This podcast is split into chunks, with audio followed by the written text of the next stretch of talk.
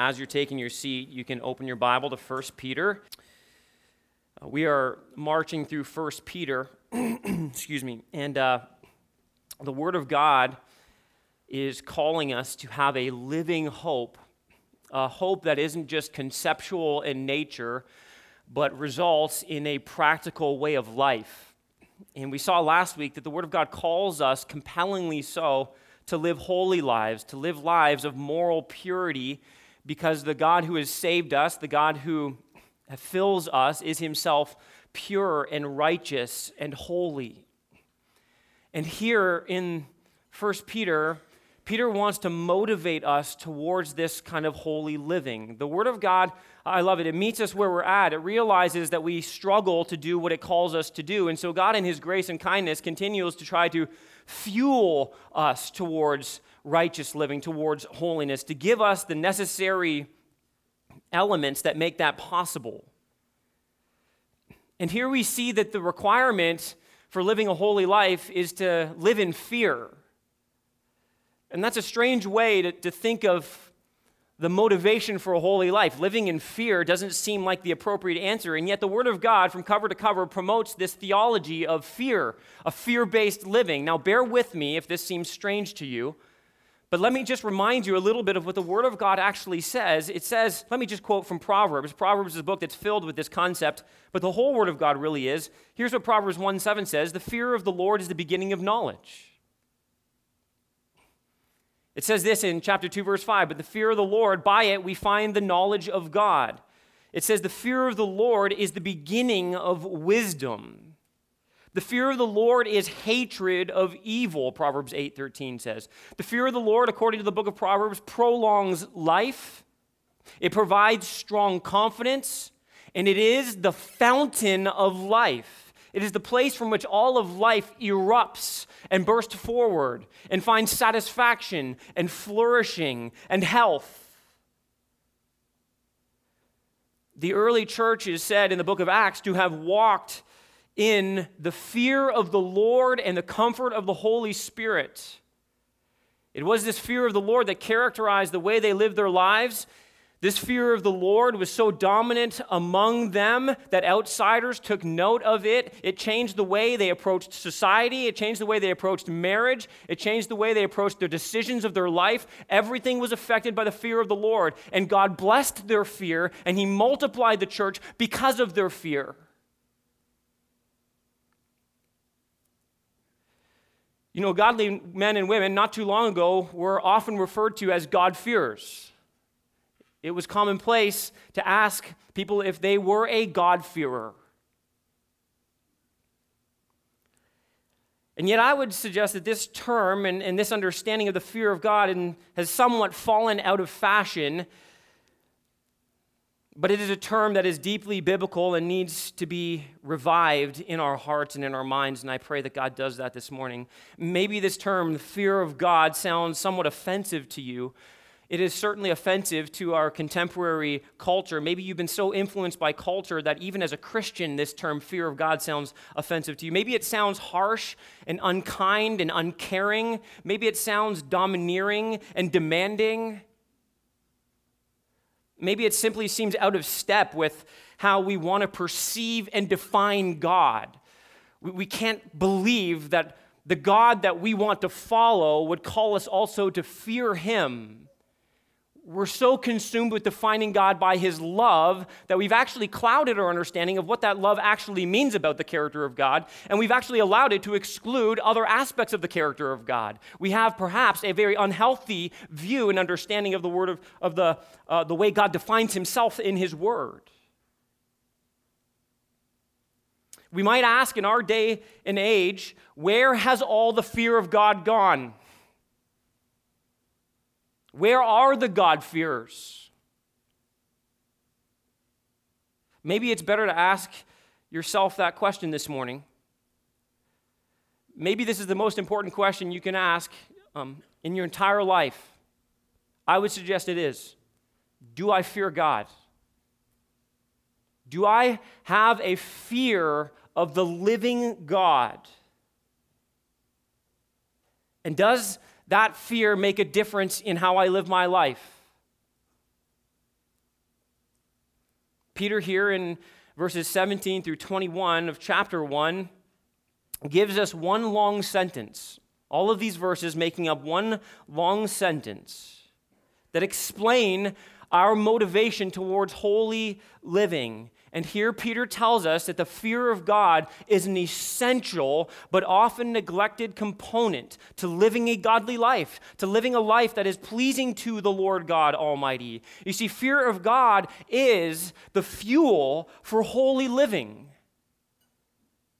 And that's what we need to fan back into flame this morning in our hearts. The fear of God itself must be fueled if we are to allow it to fuel our holiness.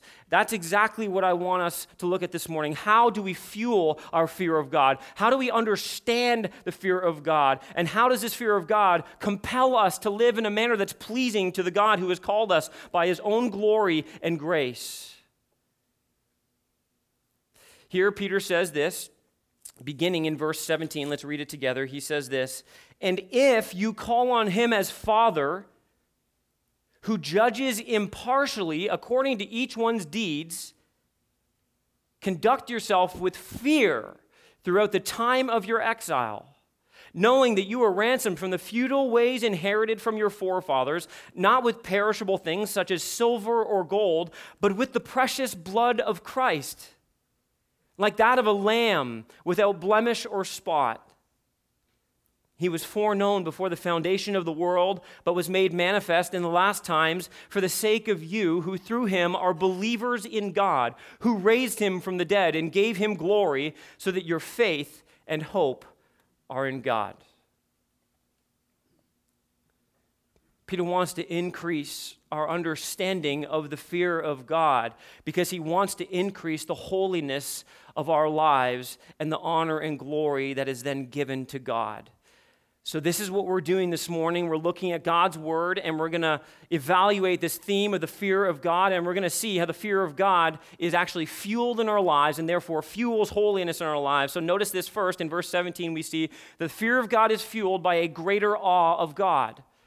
The fear of God is fueled by a greater awe of God. That is what is required. You and I must have a greater awe of God, a greater reverence of God, a greater picture of the majesty of God. If that is going to produce a greater fear of God in our lives and greater holiness in our lives.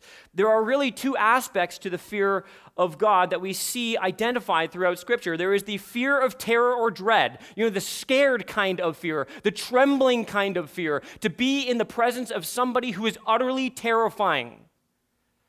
That is described in Scripture many times over. But the other side of fear is the kind of fear that Christians are called to live in, and that is a fear of veneration, a fear of reverence, a fear of awe.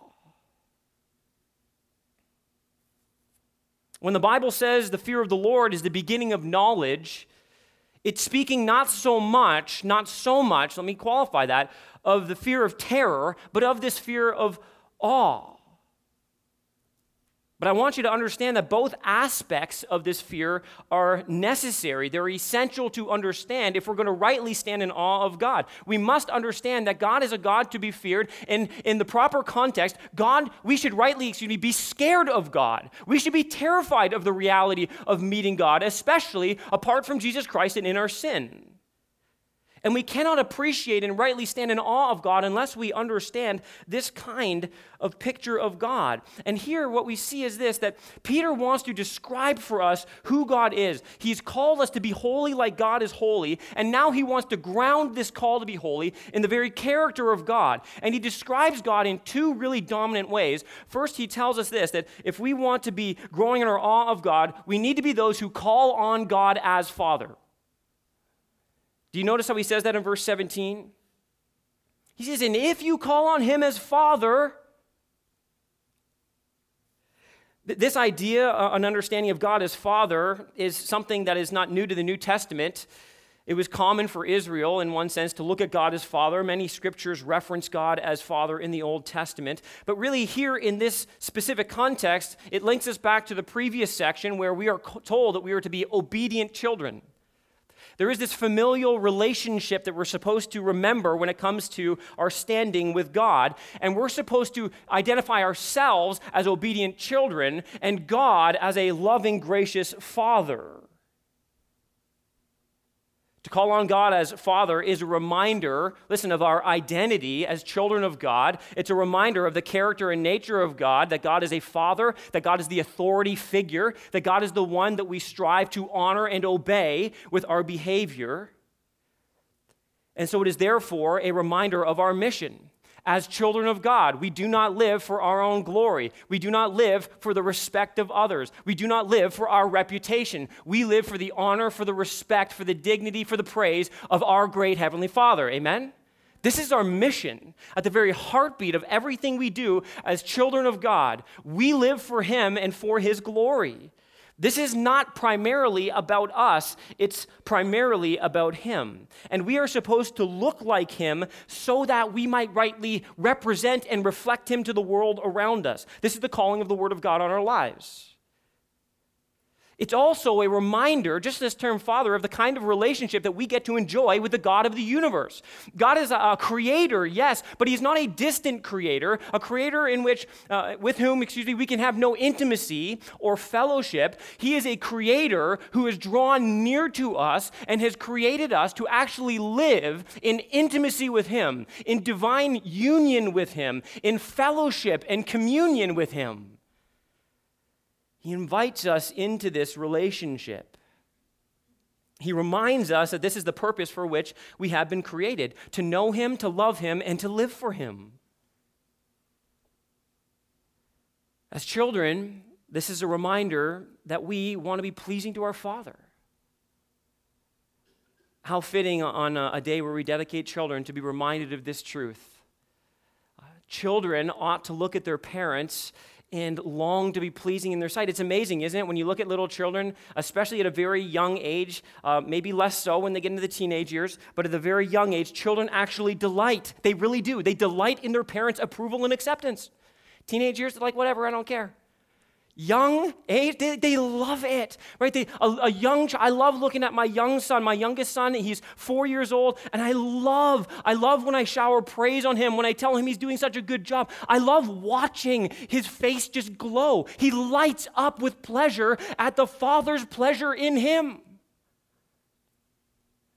but isn't it true the other way around? That, that a child often feels the displeasure as well of the father. And that is a painful, sad, disheartening thing to experience. When we know our father is displeased with us, we become displeased ourselves. At least this is the way it's supposed to work. The language that Peter uses here that if you call on God as Father is very reminiscent of prayer language, isn't it? Calling on God, I think, signifies for sure us calling on Him for salvation. But remember, he's writing to believers who are struggling. They're in exile, they're sojourners. They feel like they don't belong here because, in one sense, they do not. And so, those who are strangers and sojourners, those who are without hope in this world, those who are not anchored in this world and who are anchored in God, they often find themselves calling upon God as Father God, I'm looking to you. I'm trusting you. I'm striving to be pleasing to you. Forget about the world around me. Lord, I'm living for you. There is this, this beautiful sense of, of prayer and intimacy. And I just think it's helpful to remember listen, I think we forget what a privilege it is to be able to call on God as Father. And part of what Peter is saying is that if you want to commune with God in this intimate relationship, if you want to enjoy sweet fellowship and communion with God as Father, you must learn to stand in awe, listen, of his position and status in your life. When you say the word, Our Father in heaven, that should remind you instantly of how worthy He is of honor and respect, of how you should long to live in a way that is pleasing in His sight, to never bring reproach upon His name. I'll never forget. Um, I had a friend when we were growing up. I'll never forget. I never forget being in his house. We were young at the time and we're in his house, I, will never forget listening to him call his parents by their first names. Okay? This was, this was shattering to me. This like wrecked me. I remember listening to him talk to his mom and dad, calling them by their first names. Literally, he was just as if it was nothing. And I remember in that moment going like, oh no. This is, hey man, it was nice to know you. I mean, I'll, I'll, I'll get out of here right now. I'm sure, I'm sure that this is the end of your life. I'm sure it is.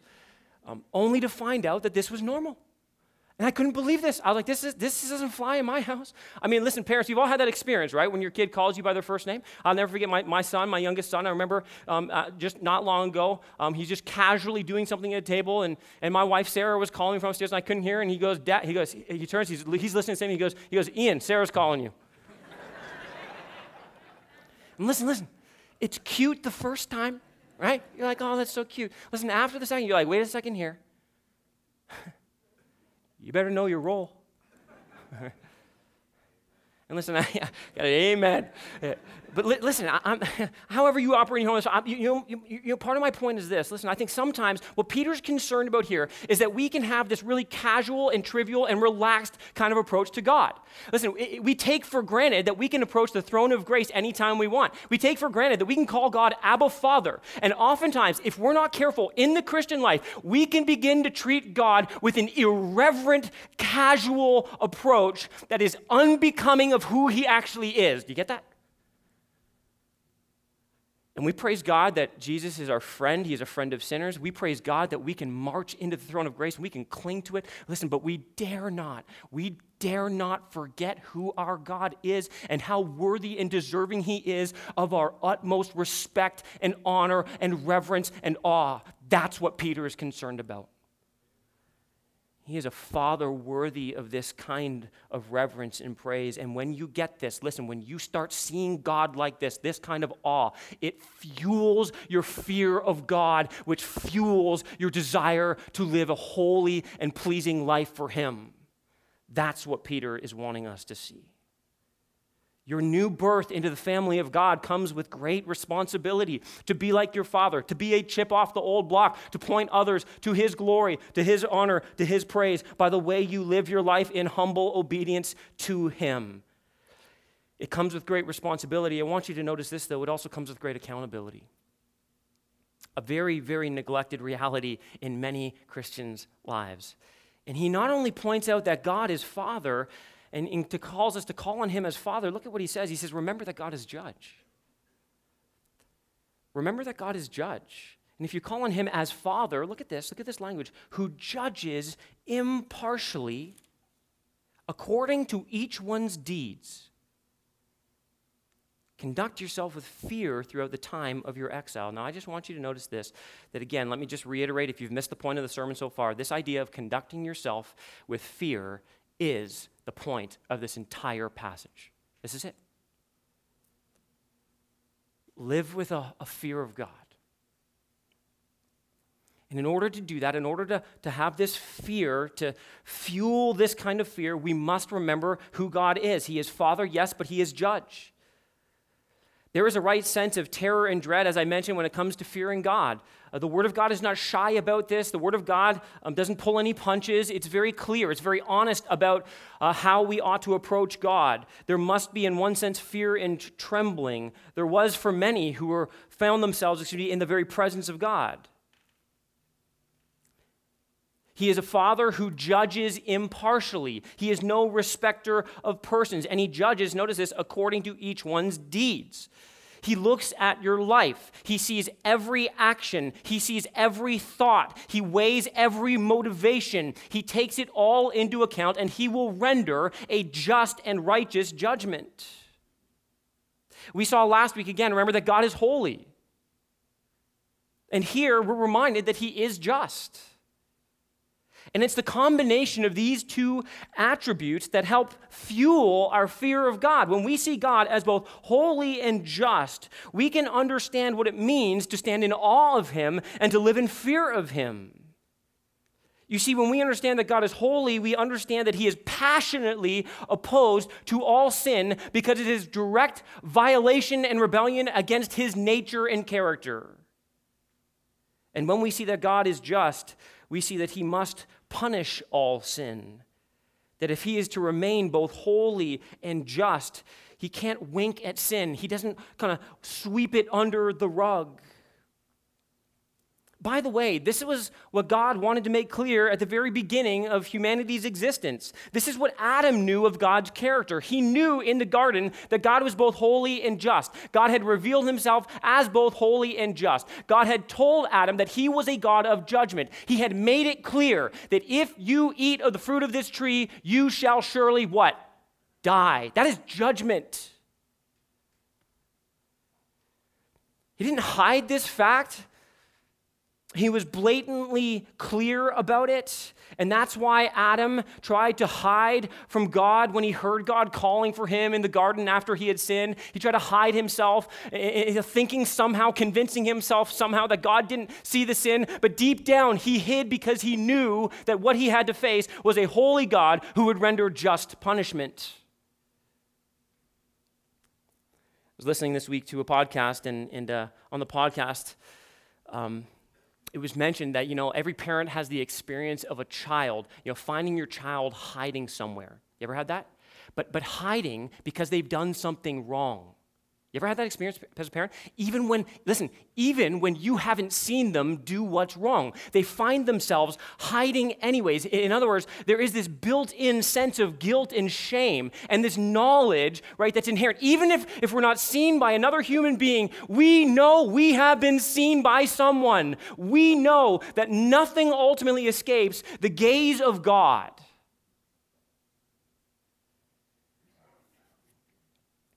And you see, the gracious warnings of judgment, that's how we need to think of them. They're gracious warnings of judgment, even given in the garden, were meant to be a safeguard against sin, a safeguard and protection for humanity. They were meant to help us flourish. They were meant for our joy and for our good. They were meant for our blessing. You see, that's what awe does. Awe of God is not about killing our joy, it's not about hurting our lives. It's about increasing our joy. It's about helping us live in a way that is more satisfying and more pleasing to God. It's a way that's living for our good and for our gain. And I just want to quickly highlight for you there's three aspects of God's judgment that I think are necessary to help increase our awe of God. The first uh, sense of God's judgment, let me just give you all three. Um, here's, if you're just kind of taking notes, we'll go through them one at a time. Here's just three aspects of God's judgment that are important to understand. One is um, the judgment of God's wrath, future wrath. The second one is future rewards, it's the positive side of judgment. And the third one is present discipline. Okay? So, judgment number one, um, future wrath. As we read through Scripture, we find phrases like this um, the fury or heat of God's anger. That's Isaiah 42 25. Or, or the pouring out of God's indignation. That's Jeremiah 10 10. I'm just, I'm just randomly selecting some verses. There's so many, it's, it's remarkable. You're like, well, you just quoted from the Old Testament. Isn't that the Old Testament God? Right? Only the Old Testament God is filled with wrath and anger, right? Only the Old, that's the Old. We have a God of grace and love in the New Testament. He has nothing to do with wrath anymore. You sure about that?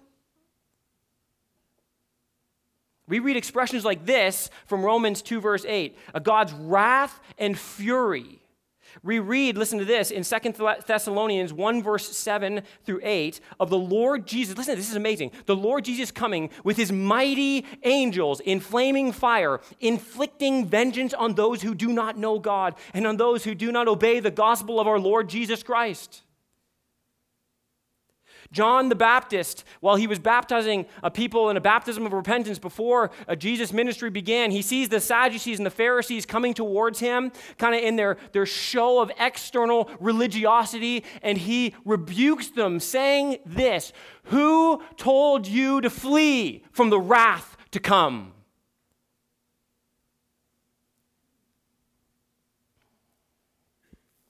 Have you ever wondered why Jesus Christ describes hell with such vivid imagery? Like, why? Have you ever wondered why Jesus talks so much about the reality of hell? Why does God's word make such profound and potent statements about God's anger and wrath and judgment, his vengeance upon sin and sinners. Here's why listen, listen. So that all humanity will realize that it is indeed a fearful thing to fall into the hands of a living God.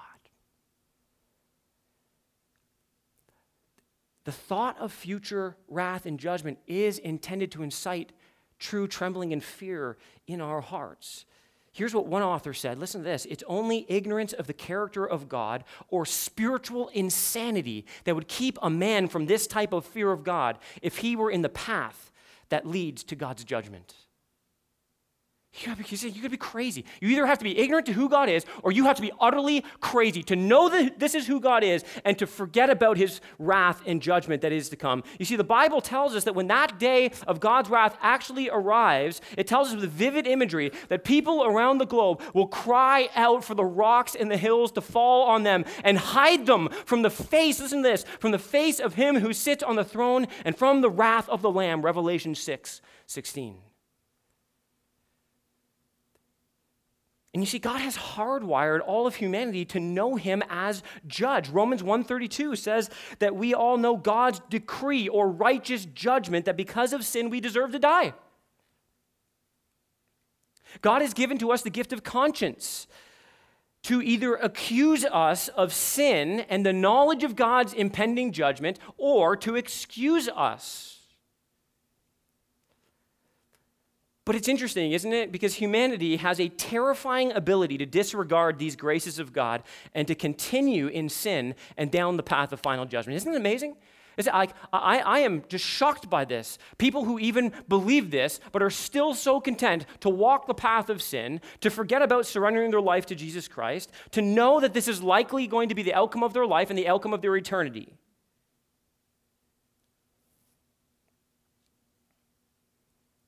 Can I just tell you the single most important statement that sums up the sinner's hard heartedness and sinful living is found in Romans chapter 3, where Paul, quoting from the Old Testament, describes the nature of sin and the sinner.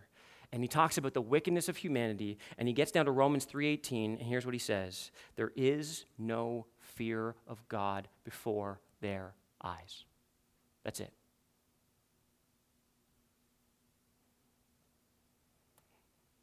And if you're an unbeliever here today, I, I want you to hear um, this with a, a, an impassioned plea for your soul. Can I just tell you that, listen, Christian, let me just speak to you, Chris. Christian, knowing this truth is one of the greatest motivators towards evangelizing the lost, okay?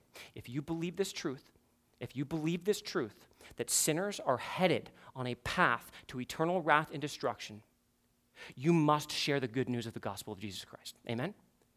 You must, that, that wasn't good enough. Did you hear how quiet? No, no, hold on, hold on. Did you hear how quiet that was? This is, this is my fear. This is my fear for my own heart. This is my fear for your heart. We say we believe these things, but we don't actually live these things. This is a, listen, this is a huge, huge wake up call for the church, okay? This is a massive deal. If we truly fear God, if we truly fear that others, if not ourselves, are going to be encountering the wrath of God, how come we're not telling people how they can be spared from the wrath that's to come? How come? Why? I, I, don't, listen, I don't get it. I don't get it in my life. I, all I can chalk it up to is this sin. And you know what the reality is? Here's the problem in the Christian life we fear for sure. We fear a lot of things. We just don't fear God more than we fear the men of this world. We're so fearful of our reputations being marred. We're so fearful of what's going to cost us financially, physically. We're so fearful of so many things, but we're not fearful of the right thing. We're not fearful of God Himself. And I'm not saying, listen, I'm not saying this as, as a solo rebuke to you. I'm saying this as a rebuke to my heart. I need this like you need this. I'm ashamed at how infrequently I share the gospel when I know the truth of Jesus Christ. I'm ashamed. I'm embarrassed by how, listen, how I lack I lack in a seriousness to call people to the saving knowledge of Jesus Christ. Like, shame on me, but listen, shame on us. We are the church of the living God. We know the truth of the Lord Jesus Christ. We have the only hope for salvation, and yet we keep our mouths shut and we live as if it doesn't matter. How can this be? How can this be? God help us, amen? God, help us. God, burden us. God, remind us that you are the judge of this universe. People are going to stand face to face before God, and their eternity is at stake. God, help us to see every person not as somebody who is temporary, but somebody who is eternal. Not as somebody, listen, who is going to be walking into necessarily a future filled with glory, but a future filled with heartache and terror.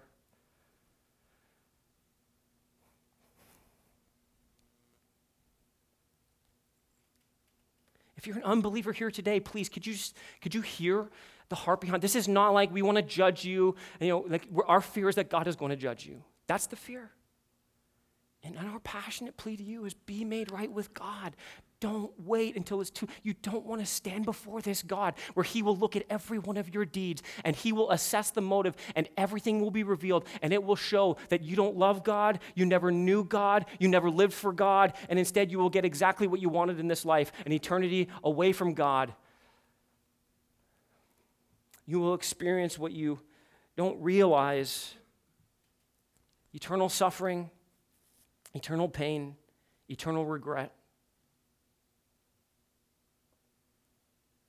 And the awful reality of God's wrath against sin should halt us in our tracks, if you're a Christian, from running headlong into sin, shouldn't it? Like, if you know, if you know what this is going to cost people, how can we keep walking in it? Do you see how he's trying to motivate? Don't you understand? You stand in awe of God. He's going to judge sin. He's going to judge sin. You better run as far and as fast away from sin as you possibly can. You better make this a priority in your life. Get away from sin. People are going to be judged for eternity because of this sin. Your Savior was judged on your behalf because of this sin. You better run far from it and get fast away. It's a heavy judgment. There is a, a positive side of judgment. You're like, phew, now I can breathe just for a moment. Can I just tell you, Christian, especially if you're a follower of Jesus Christ today, listen, there is a second kind of judgment, and that is the judgment of future rewards. Now, I believe that's primarily, primarily what Peter is talking about here. He puts this in the context of judging each one's deeds. Now, typically, whenever that's referenced in Scripture, that points towards the reality of a future judgment. That as believers, listen, we will stand before God, and all of our deeds are going to be assessed. And by the grace of God, listen, if you're in Jesus Christ, there is now, therefore, no condemnation for you. Hallelujah, right? And here's the reality your deeds will be put on display before God too. All of your good deeds, all of your efforts, everything you've ever, all of your motivations, they're going to be assessed by God. And in the end, God is going to sift them through his, divine holiness sift, and He will just hold forth those things that are actually pleasing to Him. They were good deeds, good works that lined up with the will of God, that were pleasing in His sight, and were done with a pure motivation for the glory of His name. He's going to hold those forward, and He's going to reward you for that.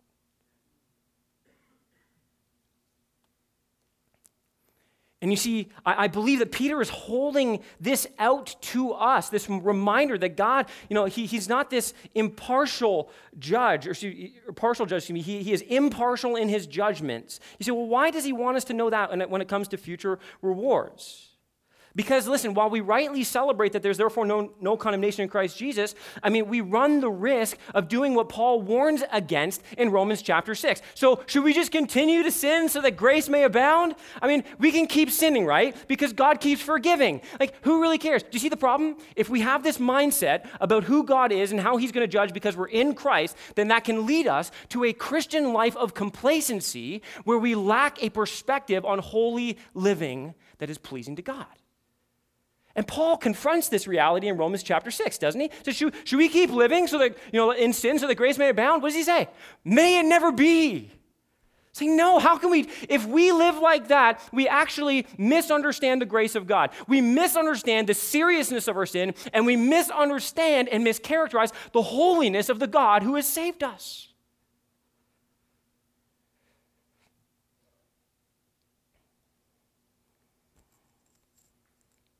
Each one of us will be judged according to our deeds. This is a pervasive theme in Scripture. I'm just going to throw a couple um, scriptures up on the screen. Now, let's go with uh, Romans 14, 18 through 12.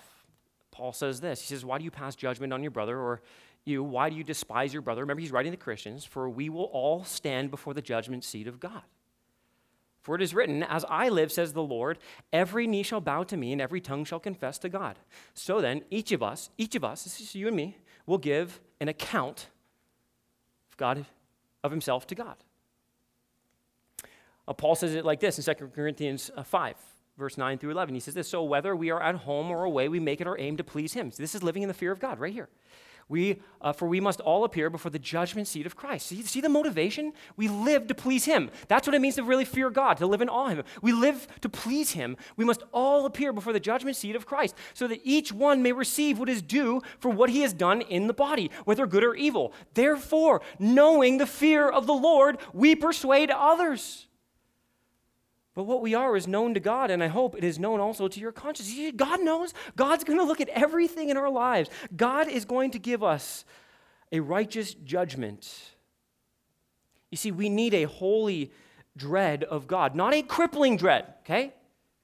Not the kind of crippling dread that keeps us in a place of self condemnation, uh, of paralysis, you know, where we're constantly questioning. We're walking around, you know, you, have all seen that. Maybe you've even been that. Maybe that's you today. You walk around in constant fear. Uh, I'm not sure if I'm allowed to do this. Uh, is this going to be okay? You're just, you're constantly second guessing. You're constantly questioning. You're crippled by your fear. That's not the kind of fear that we're talking about here. We are talking about the kind of fear that keeps us back from sin and that keeps us pressing on in holiness. The kind that is confidently affirming this truth I know this is wrong and I refuse to do it.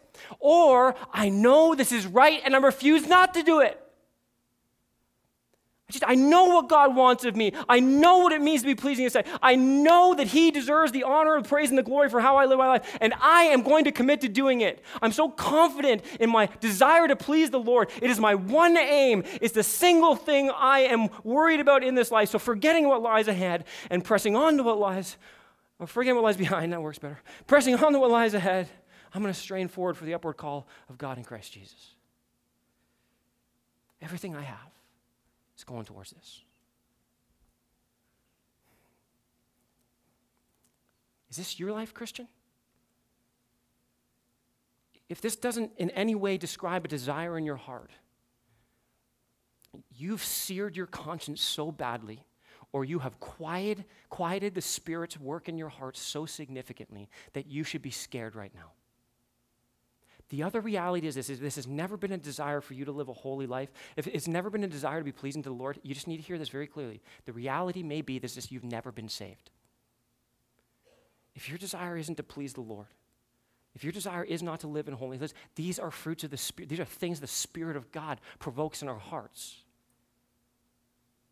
And so if you're not seeing any desire, any kind of effort in this direction, you need to seriously pause and question this today. And then you need to say, well, what if I, what if I realize I'm not really saved today? What, what do I do if this is not a desire of my heart? What do I do if I feel like I am saved, but it's, I've just crushed the Spirit of God's presence in my life and His voice in my heart and soul? I can't hear it any longer. The answer is the same. Get on your face before God. Repent in dust and ashes. Plead with Him to restore to you the joy of your salvation. Plead with Him for a holy passion for His glory Plead with Him for a fear of Him that propels you forward in the Christian life. Plead with Him and don't get off your knees until He gives it to you. Like wrestle with God like Jacob wrestled with God.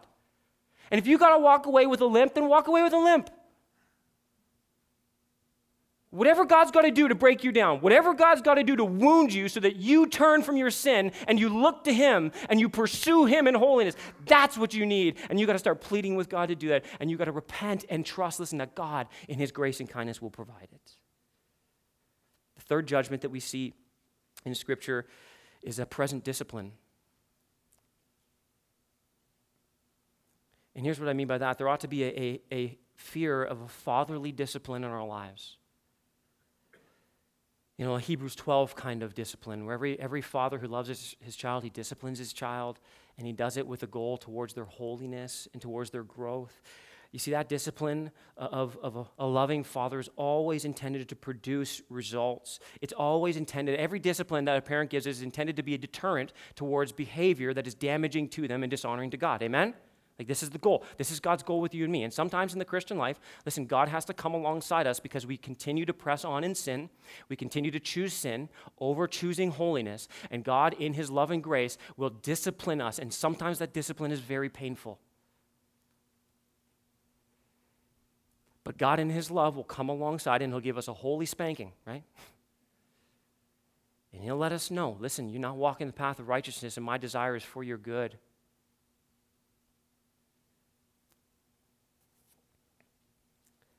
And I think one of the things we lose, you know, one of the disciplines of the Lord, I believe, listen, when God is disciplining us because we're choosing, this, this should terrify you if you're a Christian. It is losing the experience of God's presence in your life.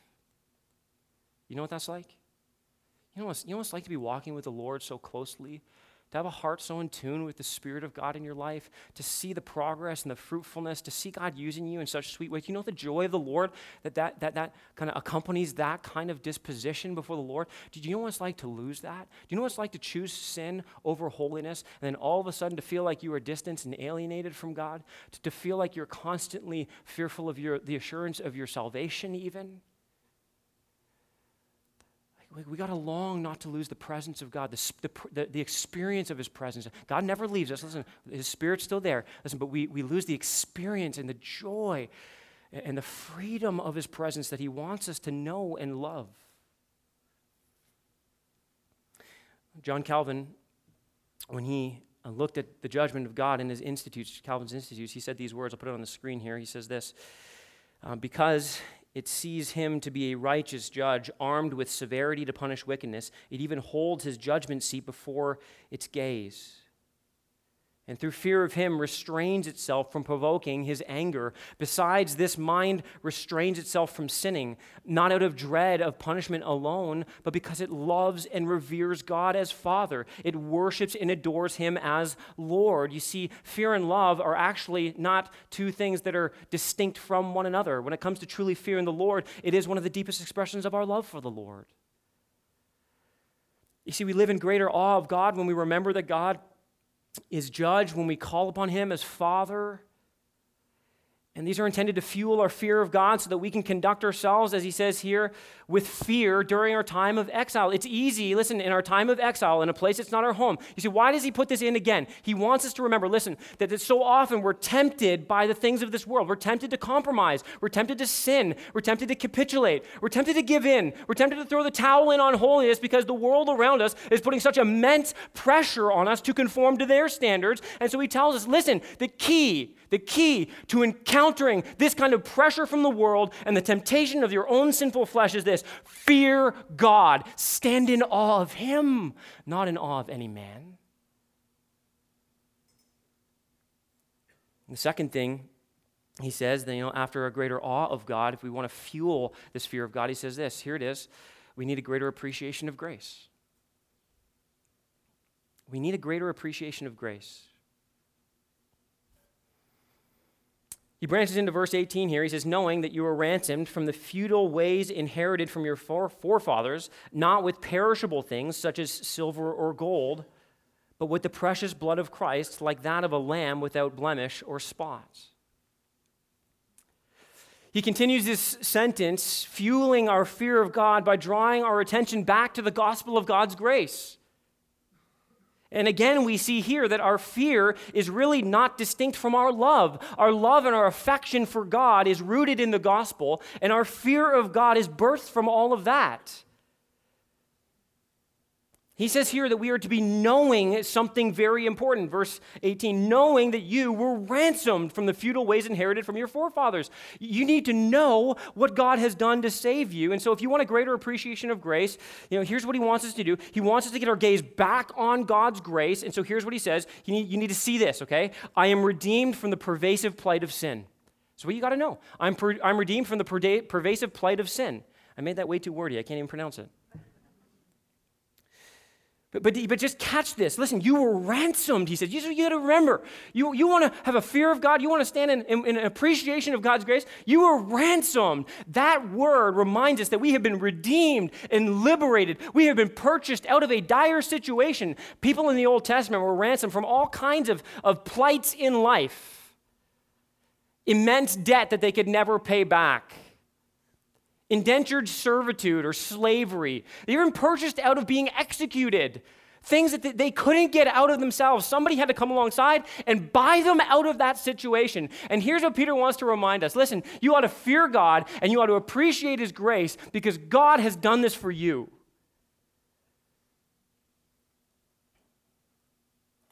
And this is the sense of what he wants to do with the gospel. He wants us to look at the gospel and he wants us to look at God's grace and he wants us to see this. Listen, this is what God's done for you. This is what God has done for you. And if you understand what God has done for you, how can you continue to persist in sin? He's trying to halt us again in our tracks in our desire to pursue sin. He's like, hold on, think of the gospel. Let the gospel grip your heart instead of your sin. This is such a theologically potent term, this idea of ransom, of redemption. It reminds us of the pervasive plight of sin. Pervasive in the sense that it is all encompassing. We were completely corrupted by sin. Every part of us, every part of this universe is thrust into sin because of rebellion against God. It is alienated from God and from intimacy with Him. And, and, he says here, he points this idea of this pervasiveness. He says the, the ways that are inherited by or from your forefathers. He looks back at their heritage. He looks back at maybe their pagan lifestyle. It doesn't even matter. A- any religious uh, lifestyle, any uh, philo- philosophy of life or ideology that was inherited from somewhere or someone anywhere in the past is worthless and futile, he says. It is empty. It is devoid of any hope. It cannot save you. It cannot break the bonds of sin. It cannot relieve the judgment of God. None of it will do, no matter how hard you try, no matter how much you give, no matter how many times you attend. None of it is going to do. You can't fix this problem. futile, empty, worthless. No other way can make the proper payment. No other way has the divine power necessary. No other way can remove the just penalty. Listen to what Titus 2:14 says. He says, talking about Jesus who gave himself for us to redeem us from all lawlessness and to purify for himself a people for his own possession who are zealous for good works. You see, sin had locked us up. Lawlessness had ruled our lives and our hearts. It has shackled, it controlled us, it dominated us, it owned us. We were a prisoner of sin. Nothing we could do, nothing we could do could not escape its influence or its judgment. And this is the case for all humanity without exception. And what we need is to be redeemed. We need to be bought out of that kind of pervasive plight, of that kind of bondage. We need to be liberated and set free from that. And that is exactly what God has done in His grace. The sin that bound you has now been loosed by the power of the gospel of Jesus Christ, by the grace of God for you, because you could not do it for yourself. And this is what we know as followers of Jesus Christ. You know, the, the captive, the prisoner of, of war who's been liber- liberated from their enemies. Can you imagine? Can you imagine somebody who is set free in the midst of wartime, liberated by, by, by somebody on their, in their own army? Can you imagine them getting to safety and getting to freedom and then crawling back into the same prison that they were liberated from? How foolish would that be? Like, what do you, you've been set free. You don't have to live in this cell anymore. You don't have to be ruled by this master anymore. You can walk in freedom. And it's for freedom that Christ has set you free today.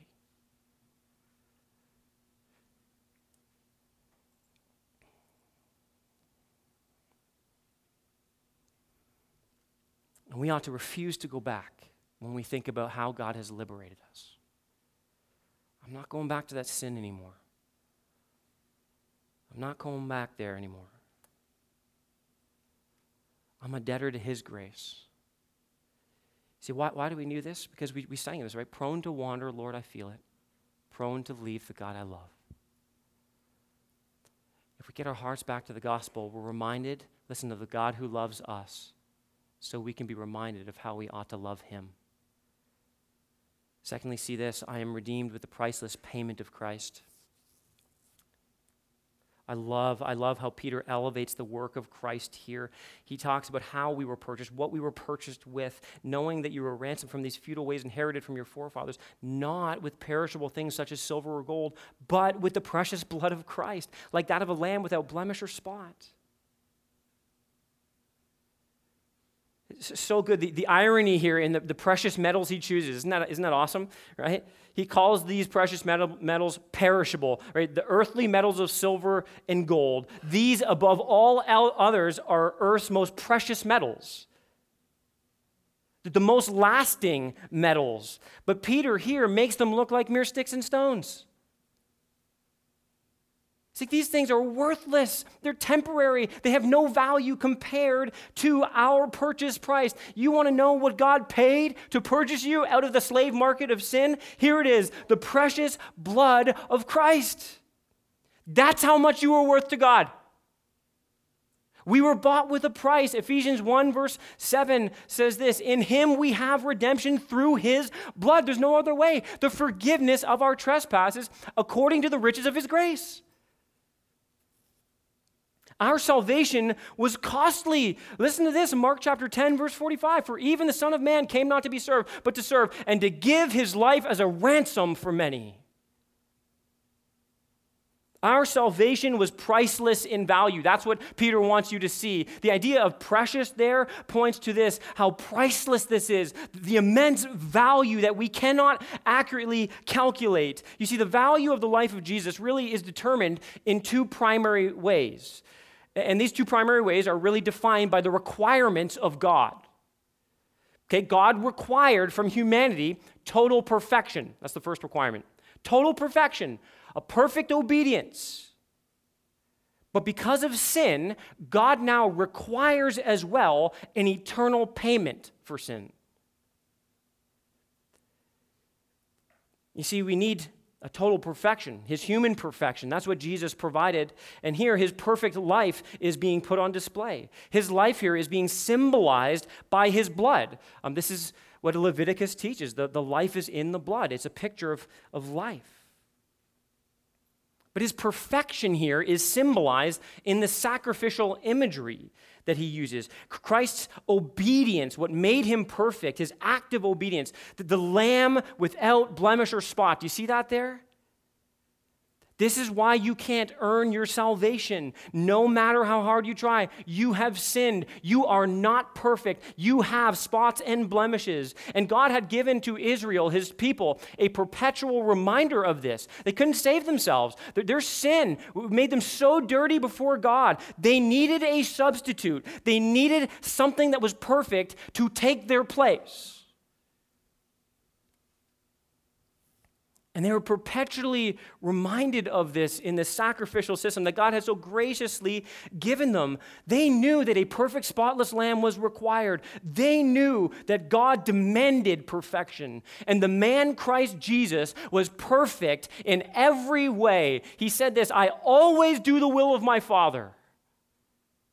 No sin, not in action, not in thought, not in motive. Never once did he violate the law of God. He walked in perfect unity with the Father, never rebelling in any way, shape, or form. And therefore, he becomes the perfect, spotless, unblemished Lamb of God, slain for the sins of the world. We needed a perfect substitute, a human substitute. But notice this that because the payment we owed was eternal in nature, we owed an eternal payment. This is what sin has required. The shedding of blood here signifies the death of Jesus. It signifies for us the eternal consequence of sin, separation and alienation from God, a just punishment for sin. And by the way, this just punishment is described throughout the New Testament as eternal. Jesus himself talked more about the eternal reality and nature of sin than anyone else. He talked about it as, as the place where the worm never dies, the flames never go out. It is a very real place that is eternal in nature according to Jesus. We don't understand what exactly it will look like in its fullness. We know that the imagery that's being used describes for us uh, and tries to paint for us a picture of something that our minds cannot fully comprehend. And by the way, what Jesus describes is terrifying and horrifying, and it is described in human language, but we need to understand this it is far worse than anything we could possibly fathom Far worse.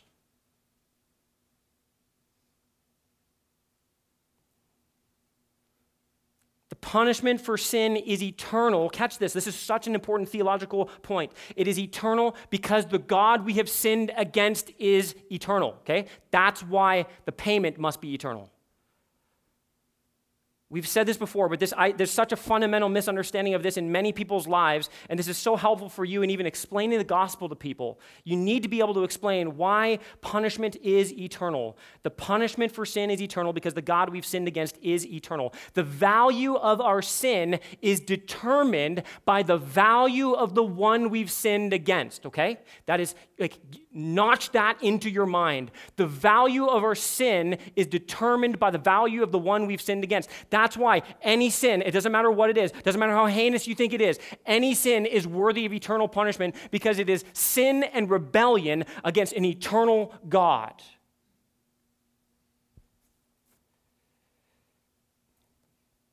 And here's the awesome news of the grace of the gospel of Jesus Christ Jesus' payment is priceless because he himself is priceless. Jesus' payment is eternal because he himself is eternal. You see, we needed one who was a perfect human and an eternal God to meet both requirements of God. And they mesh together beautifully in the grace of the gospel of the Lord Jesus Christ. God bought us with the most priceless object in the universe Himself. Grace is both free and costly and requires from us an appreciation that now produces a greater fear of God that leads us to a greater obedience to God. Lastly, note this I am redeemed by the predetermined plan of God. You want to fuel the appreciation for God's grace, just look at these verses. He was foreknown before the foundation of the world, but was made manifest in the last times for the sake of you, who through him are believers in God, who raised him from the dead and gave him glory, so that your faith and hope are in God. God has always planned on giving us a divine payment for sin. He always planned it. He says here that Jesus was foreknown before the foundation of the world. This is the same word that Peter uses earlier uh, for us being foreknown by God. This does not mean, by the way, that God looked ahead and he simply knew that Jesus was going to become our Savior. It doesn't mean he looked down the corridors of time and he thought that Jesus might accomplish this or he realized Jesus was going to do this. This means before the foundation of the earth, listen, this was the predetermined plan of God. Before this universe was ever created, not one atom had been created, God thought of a perfect plan to save lost sinners and restore them back to himself. How awesome is that? You're like, why does, why does Peter include it here as a part of his argument? Because God's purpose in ransoming sinners, he wants us to know this, listen, was not an afterthought.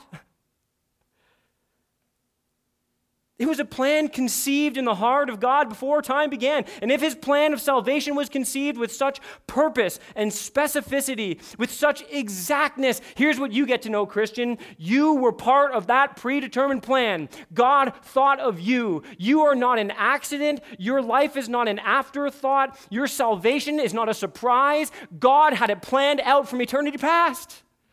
In His grace, He knew exactly what He was going to do, broadly speaking, to save lost sinners, and He knew with exact specificity who He was going to come after and save. If you can't appreciate God's grace knowing that, I don't know what else to say to you.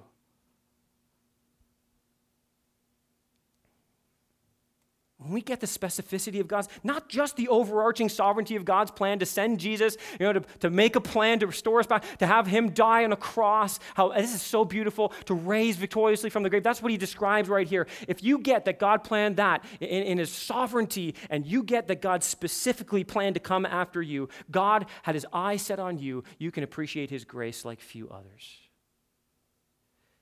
Did you catch this? He did it for our sake.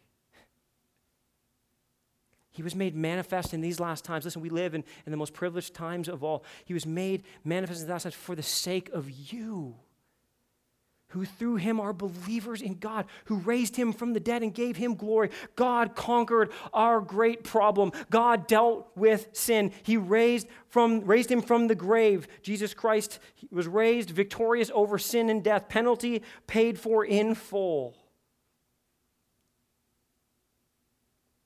Seated him at the right hand of the Father, gave him glory. Why? Why? Why? Look at this. Here's the reason so that your faith and hope are in God.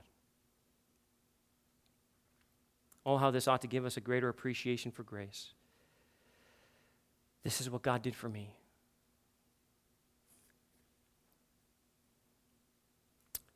So much grace in this text, so much grace intended to fuel our fear of God.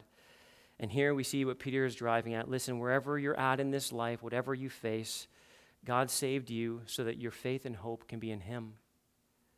You don't have to fear anyone else. You don't have to put your faith, your trust in anything else. Nothing else will do. You don't have to hope in salvation from anyone or anything else. All you need to do is look to God. This ought to fuel our fear of God. We fear God, not men. We live to please God, not men. We are debtors of God's grace, joyfully living to the praise of His glorious grace. You see, the fear of God is fueled by a greater awe of God and a greater appreci- appreciation of His grace. And when we get this, we look to God alone. And when we look to God alone, we learn to live for God alone. Now, in our time of exile, and forever in the day of glory. Let's pray. Father, we pray uh, that you would stir our hearts afresh. Uh, we thank you for your word, Lord. We thank you for, God, how it uh, brings conviction and yet at the same time encouragement. God, how it breaks us down and how it builds us up. God, how it points out of flaws and sin and failures, but how, Lord, it draws us back to repentance and mercy and grace. Thank you, Lord, for the grace that we have in the Lord Jesus Christ. Thank you, Lord, that you have called us to yourself, that you call us, Lord, now to walk uh, in newness of life, in the fear of you.